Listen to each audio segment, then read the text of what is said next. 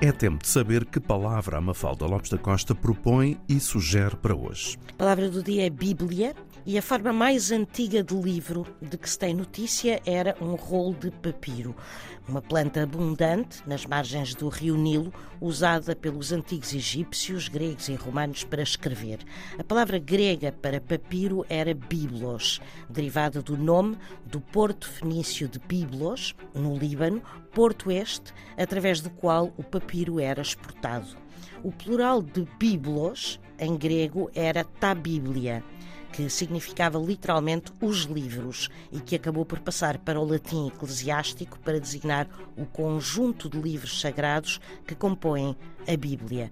Da Bíblia deu assim origem à palavra Bíblia. Está descoberta mais uma palavra do dia, edição Mafalda Lopes da Costa.